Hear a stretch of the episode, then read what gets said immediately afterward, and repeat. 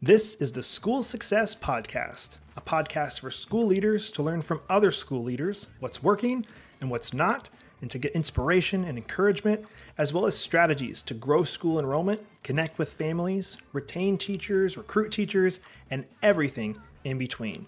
You guys are heroes, and I cannot thank you enough for pouring into this next generation that's coming behind us. My goal is you will take at least one thing away from every episode that you can take back to your school to make it better than it is right now. Please enjoy the School Success Podcast.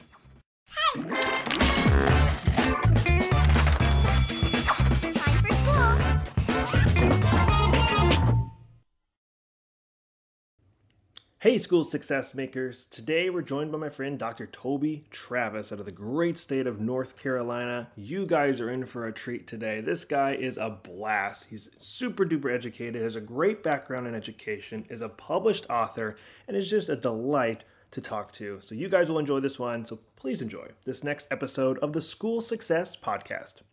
Well, hello, everybody, and welcome to another edition of the School Success Podcast. I'm your host, Mitchell Slater, joined by a brand new friend out of Fayetteville, North Carolina, Dr. Toby Travis. He is currently the superintendent of Village Christian Academy, as well as the executive consultant for Global School Consulting Group. He is a published author. He's been mentioned in Forbes three times here in the last six months.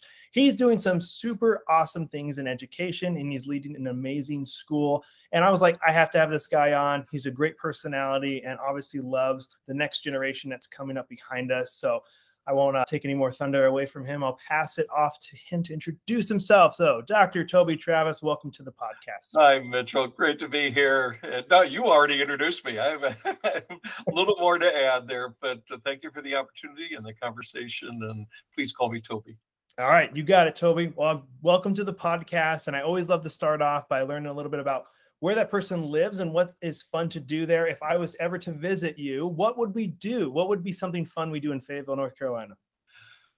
Well, it kind of depends on the time of year, but uh, one of our favorite things at this time of year, we've got a local ball team, which is a feeder team, actually, I think for the Houston Astros. Okay. And, uh, but we have a new baseball stadium, well, new right before the pandemic.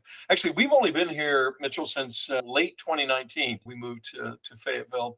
But this time of year, now I love going down to the ballpark. I love uh, just the experience of that. It's a great family outing and enjoy the game and the activities. And uh, so that's that's probably you know first recommendation is if, yeah if you come to visit, let's go see a ball game, and right. uh, we'll do that.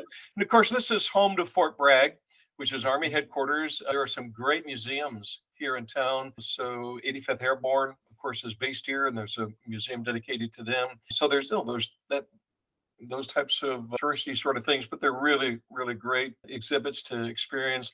There's good trails and, and all of that. And of course, we're, we're only two hours from the beach. So that's often an escape here as well. Yeah, come to Fayetteville. We'll, Very we'll good. show you.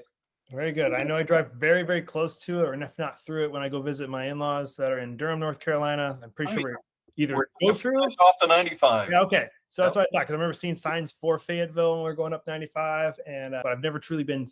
I don't think through it, but I know I have a ton of friends that have been stationed there before at Fort Bragg. And Well, seriously, Mitchell, and any of your listeners that are coming through, we are just minutes off the 95. If you want to come visit the campus, interact, see what we're doing here, love to have you just, you know, shoot me a note and always welcome to do that. Perfect. Love it. Well, let's dive into your school a little bit. Before we dive into the nitty gritty, let's just hear about how long you've been at your school. And I mean, we can do both at this time. So, kind of your consulting side of it. Maybe we actually start with that and then dive into the school. So, let's maybe do that. Let's dive into the consulting side and what you guys, what you do there and how you help schools. Well, I began kind of my my ed career in international schools, international Christian school, actually in, in Quito, Ecuador, and had the opportunity and to be mentored by just one of the most amazing gentlemen, Dr. David Wells. And David actually introduced me to consulting work, and we were working at that time with a group called Paideia. You may be familiar with the writings of Dr. Bruce Lockerbie. Bruce founded Paideia, and he really mentored David, and David mentored me. And actually, I was just with Bruce this last week at the Best Practices Conference in Pasadena, that Wheaton Academy sponsors. And uh, you know, Bruce is like the, the dean of Christian education. But it was David's mentorship that introduced me to that. And I had I had been a trainer and a speaker and a presenter and a seminar leader for many many years. I've worn quite a number of hats over the decades. But then as was led into especially you know Christian education, these opportunities began to develop. And also part of it, Mitchell, was my passion, which really honed in when I started my doctoral work. It's like, okay, what unique element can I focus on that will have value not only to myself but to others? Was this whole concept of assessing trust levels in leadership and how to continually improve it and the significance of that. I don't know we're going to talk more about that later. But anyway, all that to say is uh, started consulting work, you know, umpteen years ago and have had the opportunity now over these years to mentor and walk alongside school leaders and school boards literally around the world. That's been a real, real honor. And uh, have a real passion, especially for schools in distress and developing areas. I currently have schools that I work with in Haiti and the Dominican Republic and Honduras, and uh, worked for with a school in Vietnam for about a year. Uh, my work here, uh, so I've been a school uh, head or school leader in uh, four different campuses over the years now. My current post, as you mentioned at, at the top, is as superintendent, which is really head of school uh, for Village Christian Academy. We have preschool through 12th grade, about 660 kids total. And so we got a preschool, elementary, middle, and high school. The school is actually, we're coming into our 25th anniversary. It'll be next year. And so we're kind of gearing up for this, this anniversary. The school is like, you know, many schools has kind of had its ups and downs. We are actually experiencing a great deal of blessing right now and very healthy growth and retention of some wonderful and great staff. I came here in 2019 and so just wrapped up my third commencement a few weeks ago. And uh, yeah, so that's, uh, and before that I was in Arizona. So we moved here from, from Tucson, Arizona. Well, congratulations on this upcoming 25 years of the school. That's a huge milestone. I'm sure it's exciting being since you guys have been around since the 1900s, you know, all those all the way back then. So that's pretty cool. well, when I was at Alliance Academy in Quito, Ecuador, I was actually there while we celebrated our 85th anniversary. And that's been years ago now. So they're pushing their 95th. I mean, they were the second oldest private school in Latin America. Oh, yeah, that we talk about a lot of heritage. There's uh, a, a lot. And I know this could quickly get us off course, but I'm just really curious. What, how different are these other schools outside of the United States from our schools here in the USA? Is it similar? Like if a kid from the United States walked into one of those schools, would it feel the same, the structure and the subjects, subject matter? Well, in the schools that I worked with, yes. You know, for example, Alliance Academy uh, also accredited by ACSI and Cognia, or what used to be AdvancED, which used to be SACS, right? You know, Southern Association of Colleges and Schools. It has changed its name, but it's the same accreditation, be the same framework, was an AP school. We even had dual enrollment opportunities with the University of Northwestern and St. Paul. So, you know, there were a lot of that. The international school, the other one that I worked with, which was not a faith-based school, um, that one still it would feel very much like a, a, a, quality school here in the states because it was all U.S. based curriculum for the most part and in English was the primary language. So yes, what it felt like day to day, though, you know, like uh, at Alliance, by the by the time I left, and we saw record enrollment, which was really uh, a great encouragement while I was there. We had 32 nationalities on campus. Wow. I mean, it. In fact, I, I had been in international missions for years prior to that, and I used to say, "Well, I am still in international missions. It just comes to me." You know, I'm not on the road anymore. It's like international missions walks through the doors of the campus every day, and it was true. So, you know, so the what it looked like may look different than what some folks experience, depending on where their school is here in the states. Okay, very cool. That's a random right hook question I gave you there. So, you now being a consultant, being head of school, you know, slash superintendent, you will be able to add a lot of good feedback and information on this. So, we're diving into like challenges. So, I want to hear kind of some current challenges maybe you guys are up against there at your school currently and how you guys are combating those.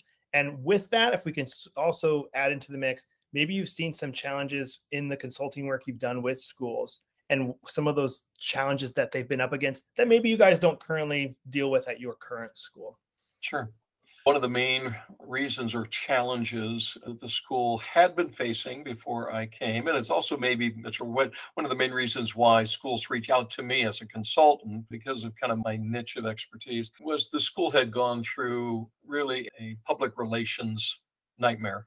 Mm. and there's probably more information available than what anybody cares and wishes was, you know, if you do your little you know google search and look at reviews from some years back. There were you know just some, some drama went on here. The school lost a football program out of it and about 100 students left the campus. And so you know there was an enrollment hit there was a program hit there and public relations took a dive.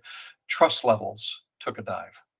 And and so when the school approached me to consider coming here and i looked at okay because you know part of what i look at when i'm considering you know moving and taking on a new school is can i really help? And it really depends on the needs of the school. You know some schools are well established they're they're rocking and rolling but they need a head who can go raise millions of dollars to keep things rocking and rolling.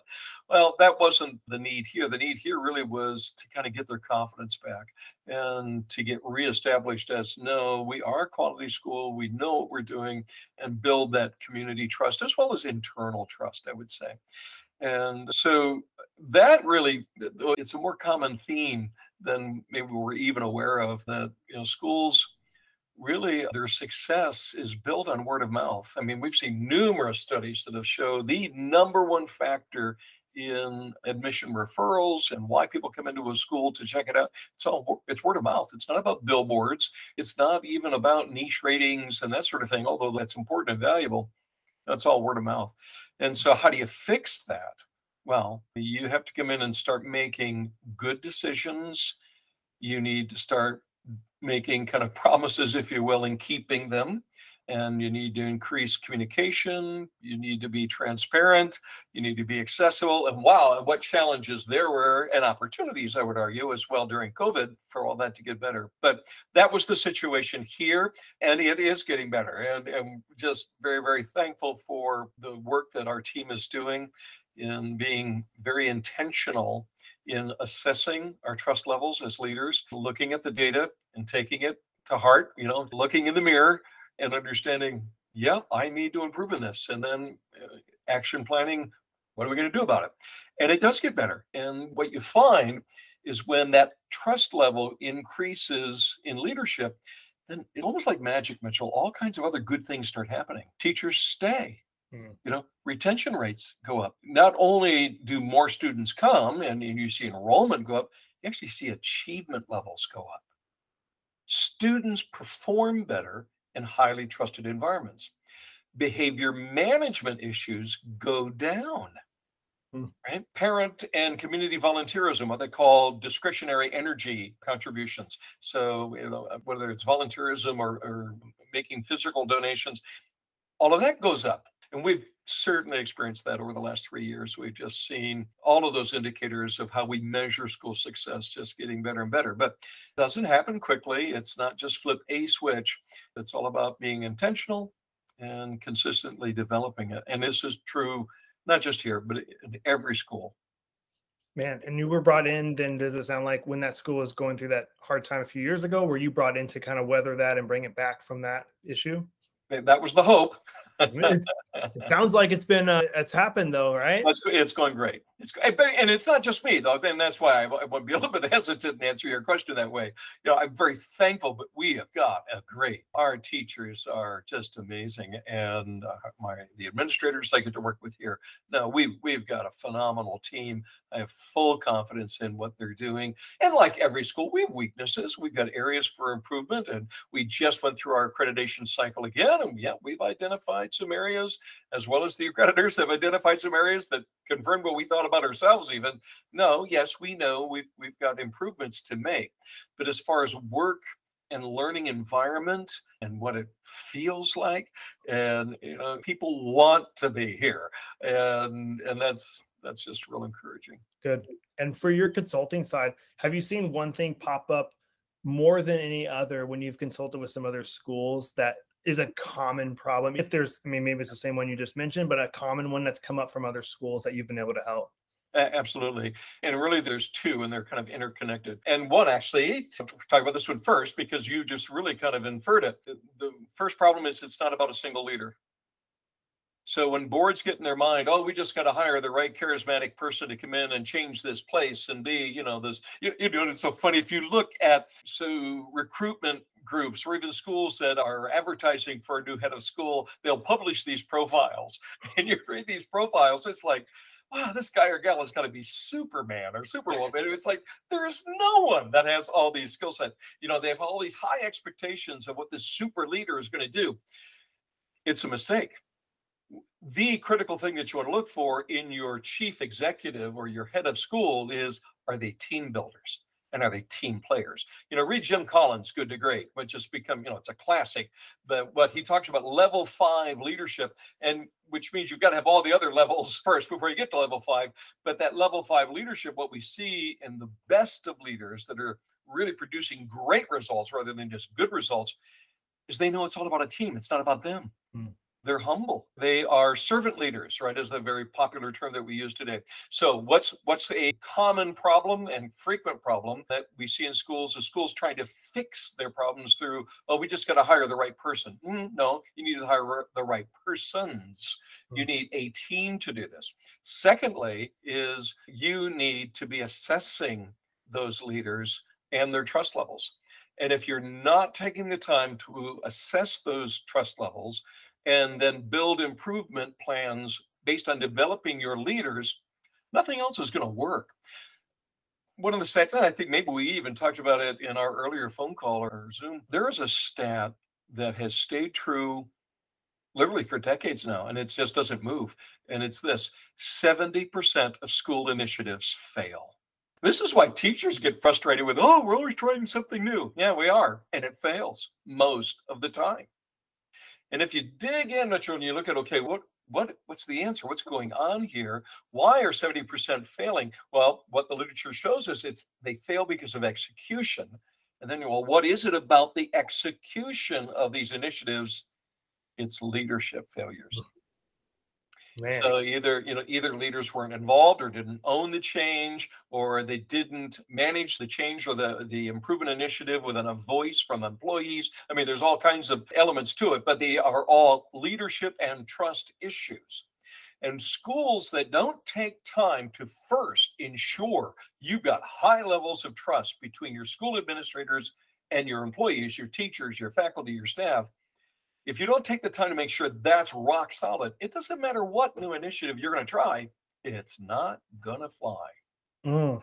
Have you ever consulted with a school that you came in and they have a great leader, but there's some teachers that are are messing with the culture and like it's not and they're not going to be there for the long term. Like they're not going to actually see it through that you've had, hey, I know it's hard to find teachers, but them two over there, they you got to let them go because they aren't going to let you get to where you need to go. I just had this conversation yesterday, and uh,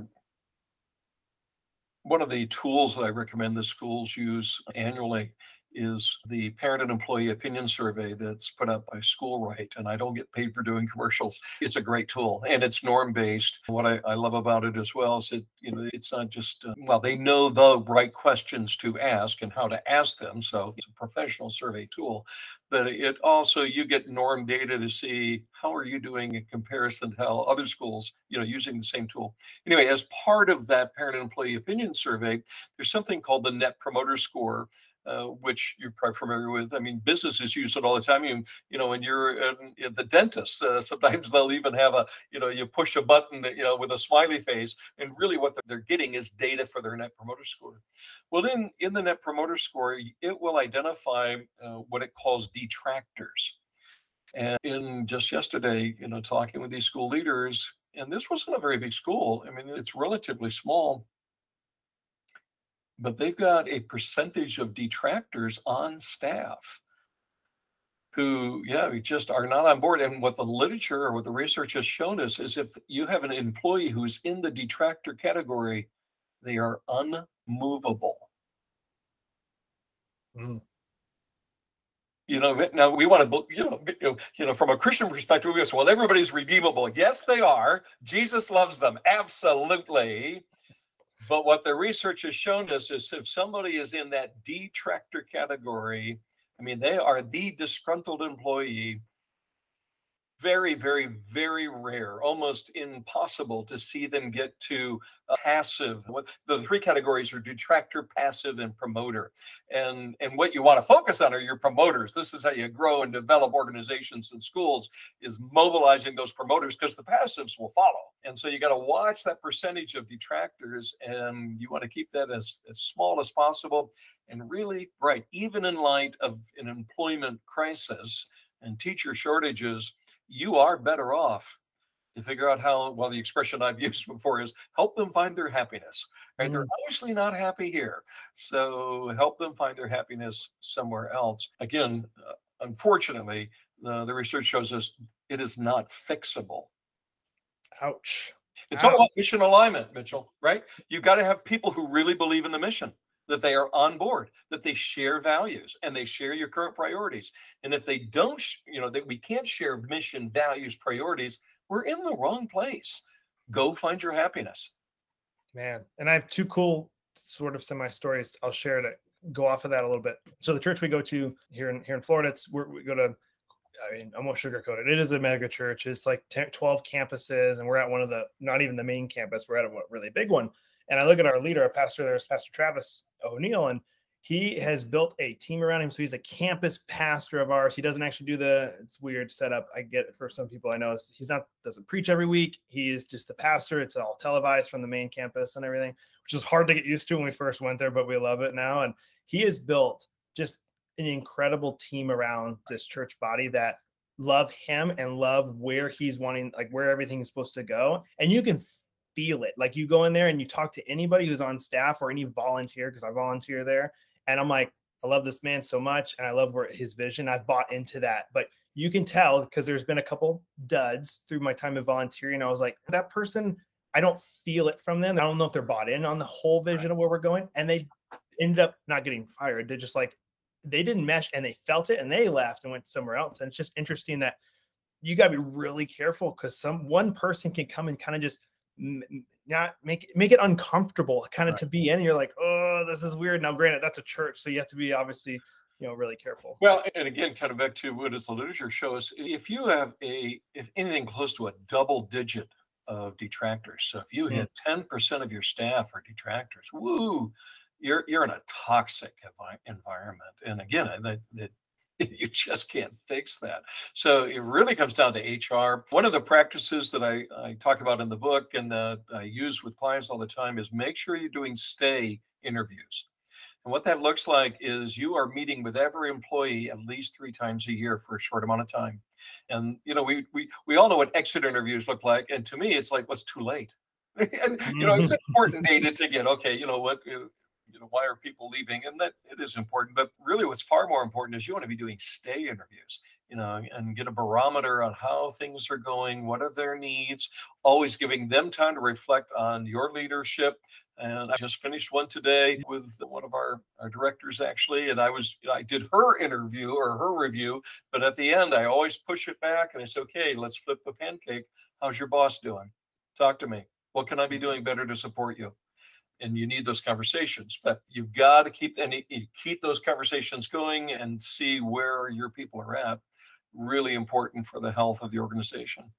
what would stop you from doing more than three so i obviously that's a huge time commitment we talk about how many staff like how many staff do you guys have at the school Oh, it's about 103, including the preschool staff, I think. 103, Yeah, I was- yeah so that's big okay so i get it now when you say it that way because i have 12 like work on you know with Well, right. And, and I am talking about you meeting with your direct reports. So, right, I've got nine direct reports. Okay. So, how many am I personally meeting with? Yeah, eh, you I'm only meeting with nine. got it got it No, I meet with them. And of course, like my principals, we meet all the time, right? Yeah. But even as far as a one-on-one, intentional, and in those stay interviews, we usually pull out the job description. You know, how are these things? Because the job description really becomes the evaluation form at the end of the year. So, how are these things? What are you really doing these things? Or is any- anything on here that you think somebody else ought to be doing? You know, we're constantly that should be a living document. So that's kind of the focus of what we, those meetings are talking about. But the you know the uh, undercurrent, if you will, the the situational awareness piece that's going on is you're really just getting a feel for how are they doing. Yeah. And I love that. And, and anybody who's listening, I would, if you're not doing that, add that to your mix. I think that it's, there's so much value there. I do it internally with my team. Again, 12 people, but we do something we call it coffee talks. And every month, we used to do it every two weeks. And then as we grew, we were getting bigger. I was getting kind of crazy to have it every two weeks. So once a month, we have a coffee talk one on one with everybody on the team. And it's, we tell everybody it's your time, it's not my time. Yeah. And like we ask them, hey, how you doing? What's new? What how's your kids? How's your family? How's work? Like we want to know, we want to use that time. It's we're very transparent. Uh, eh, are there things that we can do better for you to serve you better? And it's been good because things will come up, or they'll just talk about oh my their cat or whatever's going on in their life. But I, you know, we have a very very high uh, retention rate in our company in terms of employees. Again, only twelve, but people, uh, we want people to feel loved and appreciated and know that we don't want to lose them, and and we want to find issues if there are quickly so we can squash exactly. it and get it done and taken care of so we don't have an exit interview later with something that happened. So i i hope everybody's listening will incorporate that in some capacity just like toby was saying. I love that very very much. I wanted to take that and segue into things that are going really really good. So again same thing with this one two pieces so what's going really good at your school and also if you have any side things that you've picked up from other schools in your consulting side or like hey man, I saw this school over here in this country or this state doing this, and that's really, really cool and unique. I'd want to share. Oh, there, there's just there's so many good things that are going on. One of the things that I've been really well, an observation I have seen both the kind of the negative and the and the positive with what's been happening with private high schools across the nation is there's been a lot of uh, private school high schools especially that have been struggling and, and we've been watching those those numbers for years now and and the exceptions. So then you look, okay, what are the exceptions and why are they why are they flourishing? Uh, the exceptions are flourishing uh, because they have figured out they have to be more student centered in their offerings. Mm-hmm. You know, it used to be we would say, okay, well, this is our curriculum. This is what our program is, and we would fit kids into that curriculum box, right, and kick them through, and you hope the majority of them make it successfully. Well, that model of education is Gene Frost. I was just in a session with him, was saying the era of the common school is dead. And I think he's absolutely right. So one of the great things I see here, and it's really been the, the work of our secondary principal and his team that I've been fully endorsing it and love to see it. We currently have six pathways, career pathways for our high school students. We have four distinct diplomas that they can pursue. We've got a robust partnership with a community college. Uh, qualifying freshmen here will finish with an associate's degree when they graduate. And it's based on their aspirations, their passions. And so, as much as we can be flexible to meet the needs and the desires of students, this is where you're going to see kids being more engaged you know, because the whole secret to achievement levels, Mitchell, is student engage, engagement. When kids find their own motivation, boom, you know, you you get higher higher levels of achievement. So that's that's one of the really good things that I'm seeing that's happening here, and I've seen this happening in other schools as well. Awesome. Awesome. Well, I mean, you guys are as a school, you've been growing. So, I mean, obviously, that's a huge piece. Your teacher retention, it sounds like, is really, really good. Have you guys had to hire this summer for new roles? And if so, and again, I'm throwing a curveball at you again, how has that gone? Because the guests I've had, a lot of them are trying to hire, a lot of them are I had a, a one of our clients just yesterday. Her and I were supposed to have a call together, and she's like, "I can't. I just had two people who were supposed to come in oh. for interviews cancel on me, and I got to fill in in a classroom because two teachers called out sick. Like she's trying to find people. Right. Are you guys running into that same thing? Or you've been finding that it's really easy to get teachers to come in? Uh, well, it's never been easy. I have been talking about the teacher shortage for years and you can again you can go look at the data in the reports. Our education programs in colleges and universities have been graduating fewer and fewer and fewer and fewer mm-hmm. teachers. Our school administrator programs have been graduating fewer and fewer and fewer administrators. This is why you see so many states have got programs where second career people can transition over and in without a traditional background or training in education. It's because of this employment shortage. And of course the pandemic has just exacerbated that problem immensely. So I've been talking about that for years. Here in my school, our team, we made a set goal that we would just jump on this as fast as possible. So before the Christmas break last year, we sent out intent to return surveys to all of our current employees, asking for those to be returned as early as possible in January after the break and just to see, okay, where's everybody's uh, intention so that we could launch our recruitment efforts certainly no later than the end of January. And we were able to launch most of those by middle of January. And with the goal that we would have all of our teachers hired for the following year before spring break. Wow. That was kind of our timeline.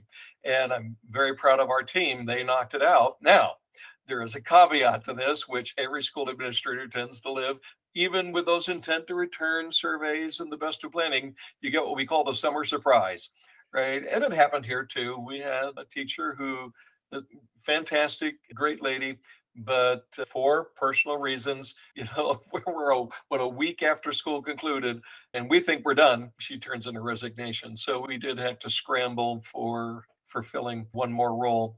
But I do know, and I am in contact with lots of school administrators. Yeah, no, this is a really, really tough season. I believe it has been um, easier on the private school sector because many who are leaving the public school, you know, are finding you know just the work environment although the compensation it isn't as robust but the work environment is just is so much more inviting in the private sector but i pray constantly for my public school friends and i have public school administrators that are, are close friends of mine.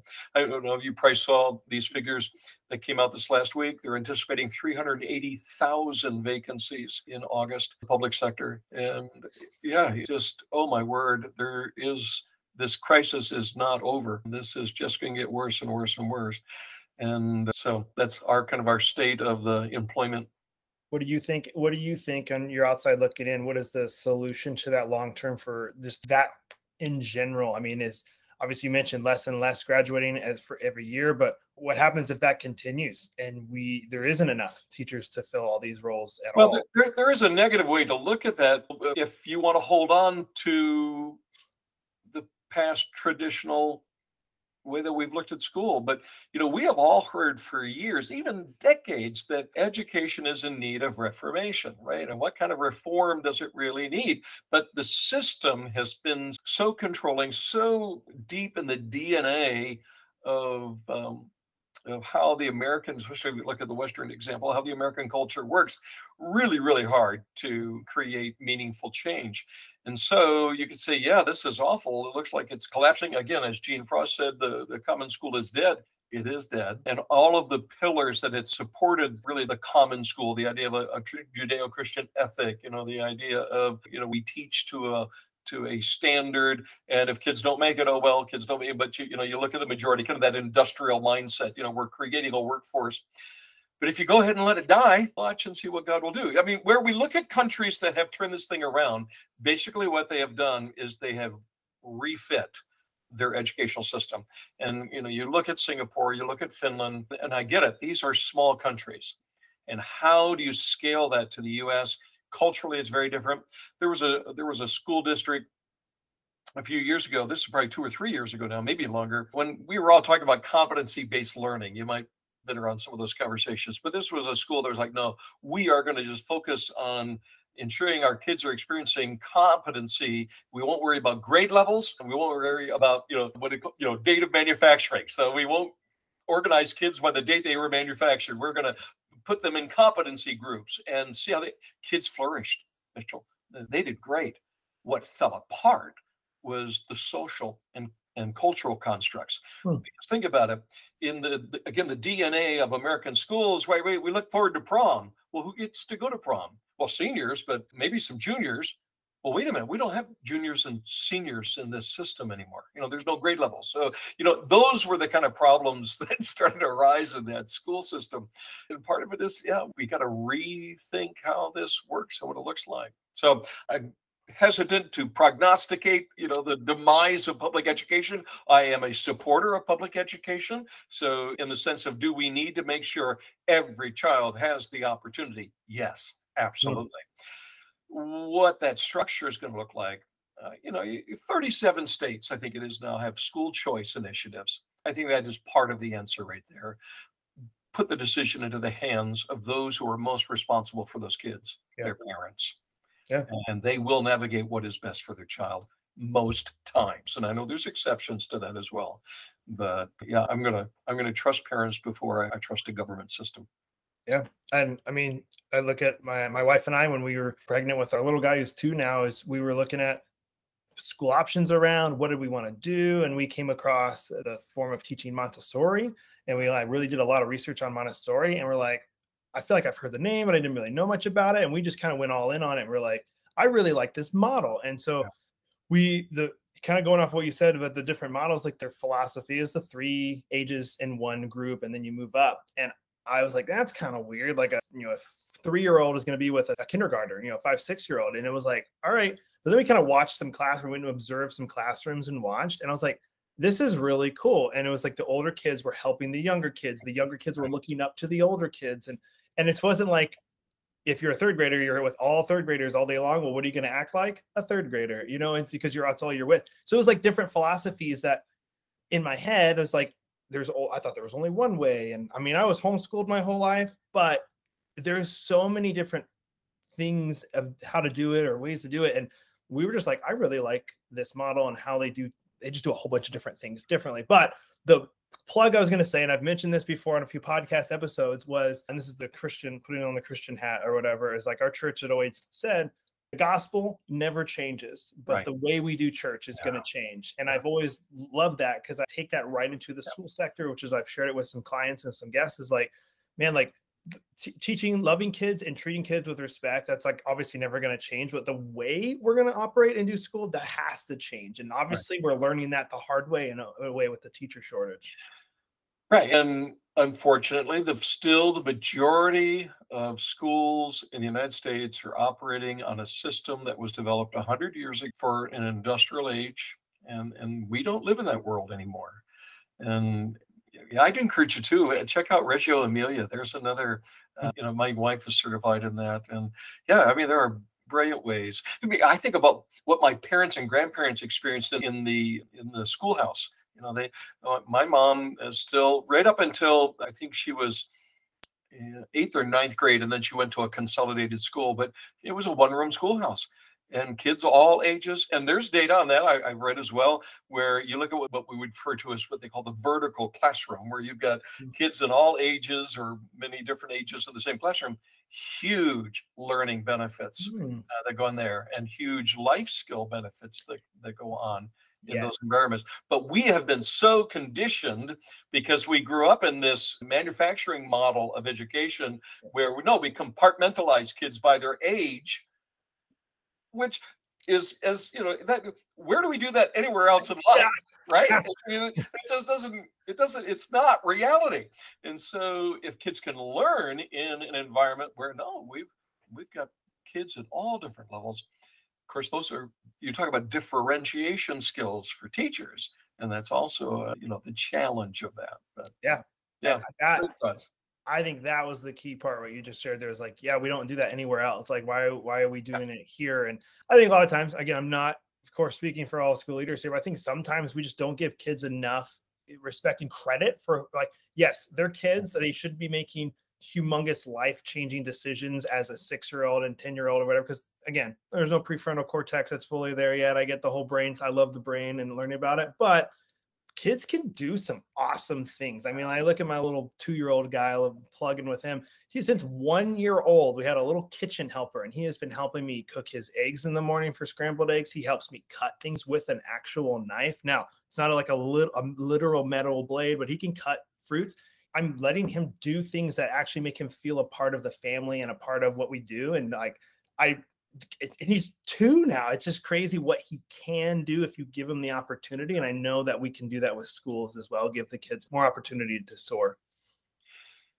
Well, and to kind of close the thought out though on the reform, it is going to be painful though, Mitchell, and, then that's going to be the hard part of it is is as the systems are failing and will fail. I do believe there are answers, and there are those who are going to step up to meet that new future and we'll have to be very very careful especially mm-hmm. for those who are uh, typically disenfranchised and at a disadvantage and i believe from especially again putting your christian hat on if you will i like that expression but you know as believers even more important that we take the lead on making sure that the disadvantaged have the same advantage And that's tough because now we're talking about money.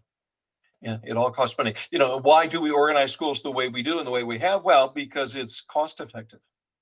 It may not be what's best for learning. And, and that's that's the whole struggle, right? Is you've got to find a cost-effective model that also meets the needs of all kids. And that's where this gets really, really complex. Man, yeah. Well, I always like to, to kind of wrap up and end the podcast with asking the guests to share a piece of wisdom or advice that you would give for any of the school leaders that are listening. And of course, with that, please like plug i want you to plug your uh, consulting and your book. I want people to know about the book and how they can find it on amazon. But kind of leading off with a piece of wisdom and advice as we kind of close it out I think two practices that have served me well uh, that I'm whenever I'm mentoring another leader or working with my own team, I insist on it for them. One is never try to address or solve a problem via electronic communication. So we don't use email for problems. We don't use text messages for dealing with problems. If a parent or an employee or a student sends me an email and, and says, Dr. Travis, da, da, the only response they're going to get is, hey, sounds like we need to talk. I won't ask a clarifying question. I will not engage in the mm-hmm. issue via electronic communication. And what I have found is people just in our culture today don't know how to behave with their thumbs or their fingers.